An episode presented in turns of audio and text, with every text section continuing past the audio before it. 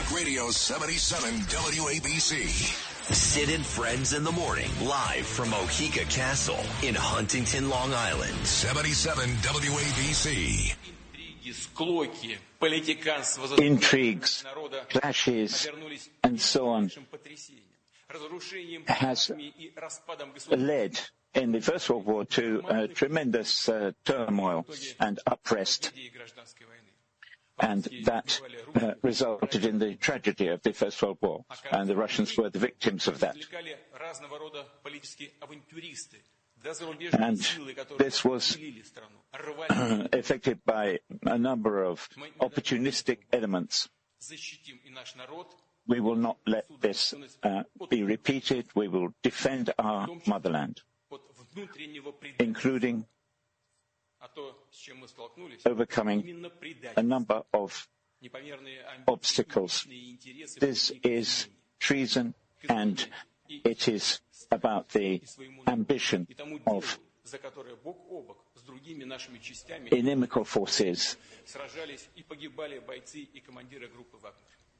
The heroes who uh, breed the areas, the occupied areas of uh, Ukraine, are trying to re-establish the hegemony, the domination of the uh, Russian territories. We are trying fighting against anarchy and uh, capitulation. Talking to myself and feeling old. Sometimes I'd like to quit. Nothing ever seems to fit. Hanging around, nothing to do but frown. Rainy days and Mondays always get me down. Ah, yes, the beautiful voice of Karen Carpenter. The Carpenters on this Monday morning, rainy days and Mondays. The good news is, out here, at least in Huntington, at Oheka Castles Golf Course, the rain has stopped. And in fact, it is starting to clear and peaks of sunshine coming out. So this may end up not being a rainy day, but it is a Monday. And you heard there from Vladimir Putin after the charge to Moscow got turned around on Saturday. So we start hour number three with one of my favorite guests in the radio business, a man I love and I appreciate, uh, a real war hero, a very decorated Vietnam vet who's been on television and Imus and my show for many, many years, and that's my friend Colonel Jack Jacobs. Happy Monday morning, Colonel. How are you? I'm great. Thanks very much for having me on the program, Sid. It's always great to have you. So when I saw this on Saturday, and this is not my level of, of expertise, so if I'm wrong, just feel free to kill me. But when I saw this group of mercenaries, and I don't want to make fun of them, but I did call them a ragtag group, heading towards Moscow, I said to my wife Danielle, I said, are these people nuts? They are literally writing their own suicide ticket. And 30 minutes after I said that, and I'm not you or Jack Keane, we got news they were turning around. There was a deal made, and I got to think the deal was, Jack. Putin said to these, uh, these mercenaries, the leader, hey, you keep coming, I'm going to kill you, your wives, your kids. So they turned around. I think it's that easy. What am I missing? Uh, nothing. He may still do that. You know, uh, people who are opposed to Putin have had a startling uh, history of falling out of windows, uh, ODing on poison of some kind or another. So uh, I think Prigozhin is not out of the woods yet, especially when you consider the fact that he's holed up in in Belarus, uh, and uh, uh, the the president of Belarus, another autocrat, is about as close as anybody else is to Putin. So Prigozhin is not out of the woods yet. It remains to be seen what's going to be done with his forces.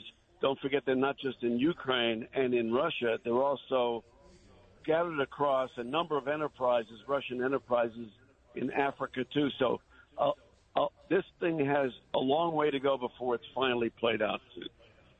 So, for folks that aren't following this all that closely, right, this is a group of Russian mercenaries that were fighting for the Russian good. They were fighting in Ukraine. Then all of a sudden they decided one day, hey, we're going after Russia now. So I have two questions for you. Why did they all of a sudden decide to go after their own people, their own government, and not the Ukrainians? And secondly, what made this group think they can travel all those miles with very few men compared to the Russian army and actually win something? Well, this has been going on for uh, brewing for quite some time. The real object of, of Prigozhin's wrath has been the sec- Secretary of Defense, the Minister of Defense, uh, Shoigu, who himself doesn't have very much military. I don't think he's got any military experience to speak of. Who has been in the same job for very nearly 14 years and has demonstrated an enormous amount of technical and tactical and strategic ineptitude. Prigozhin and the Wagner Group were really irritated with the Minister of Defense Shoigu because didn't give him enough ammunition, didn't give him enough uh, tanks and other equipment, uh, and was not supporting him properly. And indeed, recently uh, uh conducted a strike on Prigozhin's forces, Wagner's forces, by the Russians. He'd had enough and uh, wanted to demonstrate that he'd had enough. A lot of people believe, and I do too, that Prigozhin thought that if he started a march on Moscow and demonstrated that the people along the way were in support of his group, the Wagner group, which they were, you could see it in videos, that there would be defections among the Russian troops and the Russian troops would join him. That turned out not to be the case in the end because of exactly what you said. A sufficient number and type of threats were made to this guy, uh, to Prigozhin by Putin, uh, that uh, he decided that he was going to bail out. But like I said, well, hold on a second. This, this, is, this is where I need help. This is where I need help. I'm Sid Rosenberg. I, I do my show from Manhattan. I live in, in Rockaway in Queens. I'm from Brooklyn. I have zero war experience. I don't know anything about wars. I have no idea how to even fight no war. How did I know, thousands and thousands of miles away, how did I know that Putin would kill all of these people and they'd have no real chance of being successful. How did I know that and not these mercenaries? Uh, well, when you're at the bottom of the food chain, you don't know anything. Uh, you hmm. just follow along. You do what you're told, especially if you're Russian. Uh, you do what you're told, and if you're told to get on the road and move north, you get on the road and move north. One of the reasons that the Russians have been so unsuccessful on the battlefield is because they have absolutely no initiative at the lower levels. They have no non-commissioned officer corps or lower-ranking officer corps worthy of the name. Uh, they just do what they're told. Uh, you wouldn't do that. I wouldn't do that. American military people never do that. They take the initiative and they think clearly about what it is they're trying to do before they start doing it. But Russians don't, and that's one of the mm-hmm. reasons why they have not been success- successful. All right, that explains it very, very well. This is decorated Vietnam vet Colonel Jack Jacobs, one of my favorite folks. So, Jack, what does this mean now moving forward? You know, you talked about that these uh, mercenaries not out of the woods yet. Does Putin now have to kill these people? Have to? Just to show some face? Or does he look weak if he allows them to get away with this kind of mini trip that, of course, died halfway through? Uh, probably the former. I mean, he already looks weak, and he's got to prevent himself from looking even weaker. Uh, there are two places that uh, uh, uh, vantage points. The first is from uh, from outside. He doesn't care much what people think about him outside, but it is important to him that he completely emasculate uh, Prigozhin and his lieutenants. So something bad is liable, if not likely, to happen to those people. What happens to the Wagner Group, on the other hand, is something else. Uh, Russians have been trying to sign these guys up into the Russian army. It's not entirely clear how many will take them up on that. The second thing, way to look at it is from inside the Kremlin. Putin is weak, looks weak, and at some juncture he's liable to wind up uh, being eliminated, being replaced by somebody else. For now, everybody around Putin will support him because they owe their fortunes, and all of them have made an enormous amount of money. They owe their fortunes to Putin. As long as they hold their nerve and stick together, Putin will remain exactly where he is now. He's got he's going to run next spring again to hmm. uh, to be the head of Russia. We'll see how that goes between now and then. Yeah. Unless Yeah. somebody pops up from inside the Kremlin to challenge him, Putin will be there for quite some time, Joe. I agree. He's already been there for 24 years, and of course we know years. this. Yeah, uh, he has stockpiled more nuclear weaponry than anybody in the world by a distance, and President Trump keeps saying, I know he's wacky, but he keeps saying this will not be World War One and World War Two. This ain't going to be tanks and guns. It's going to be nuclear weapons. And uh, Putin, you know, is being attacked by his own people. He's got the war in Ukraine. He's got all this pressure. Is it completely crazy to think that this guy wakes up one day and just unleashes something? I know that would be suicide on his part, but he may get to the point where he doesn't care. Is that fair to say? Well, there's one thing uh, to, to keep in mind that there are tactical nuclear weapons and there are strategic nuclear weapons.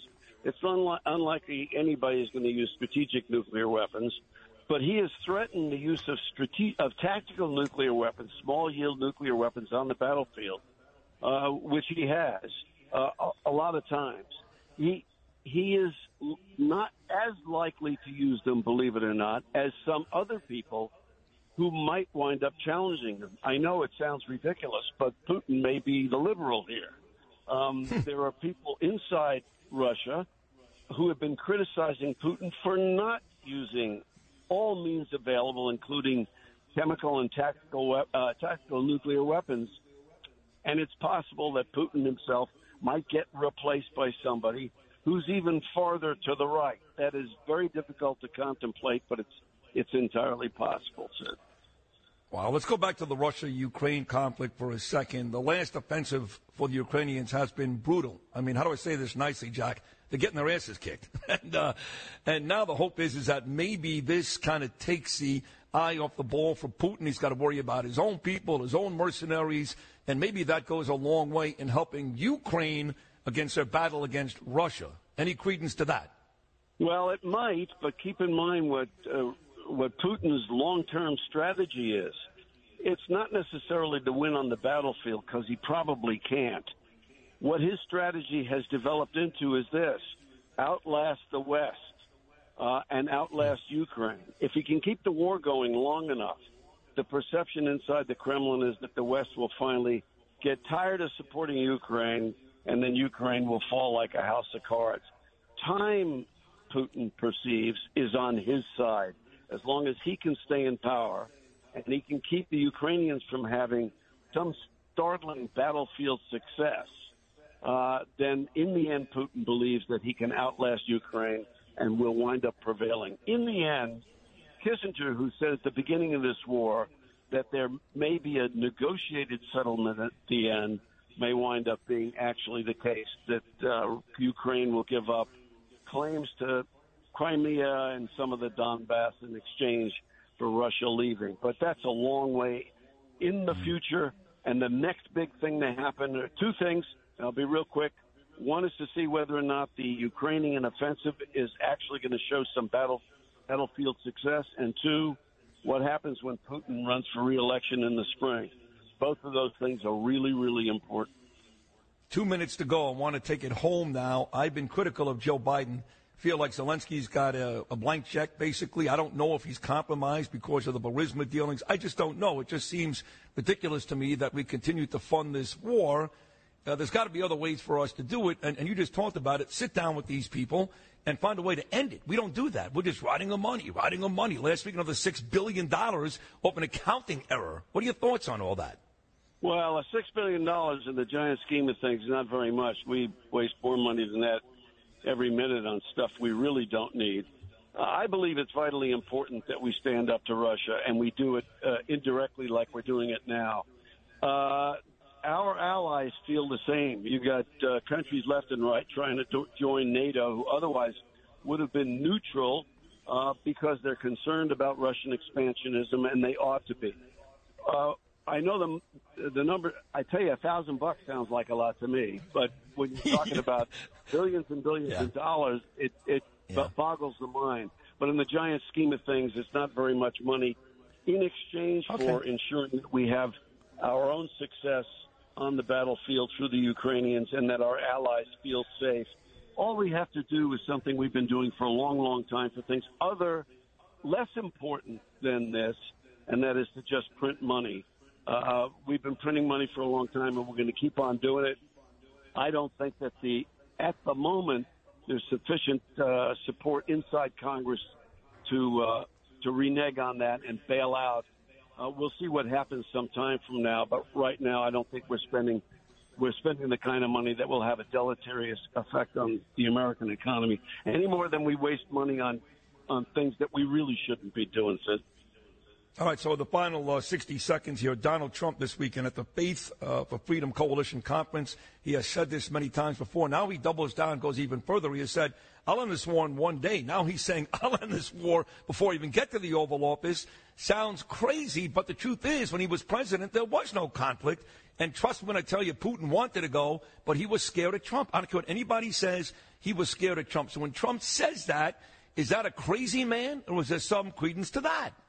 Well, coincidence is not causation. Just because there wasn't a war when Trump was president doesn't mean that he had anything to do with there not being a war.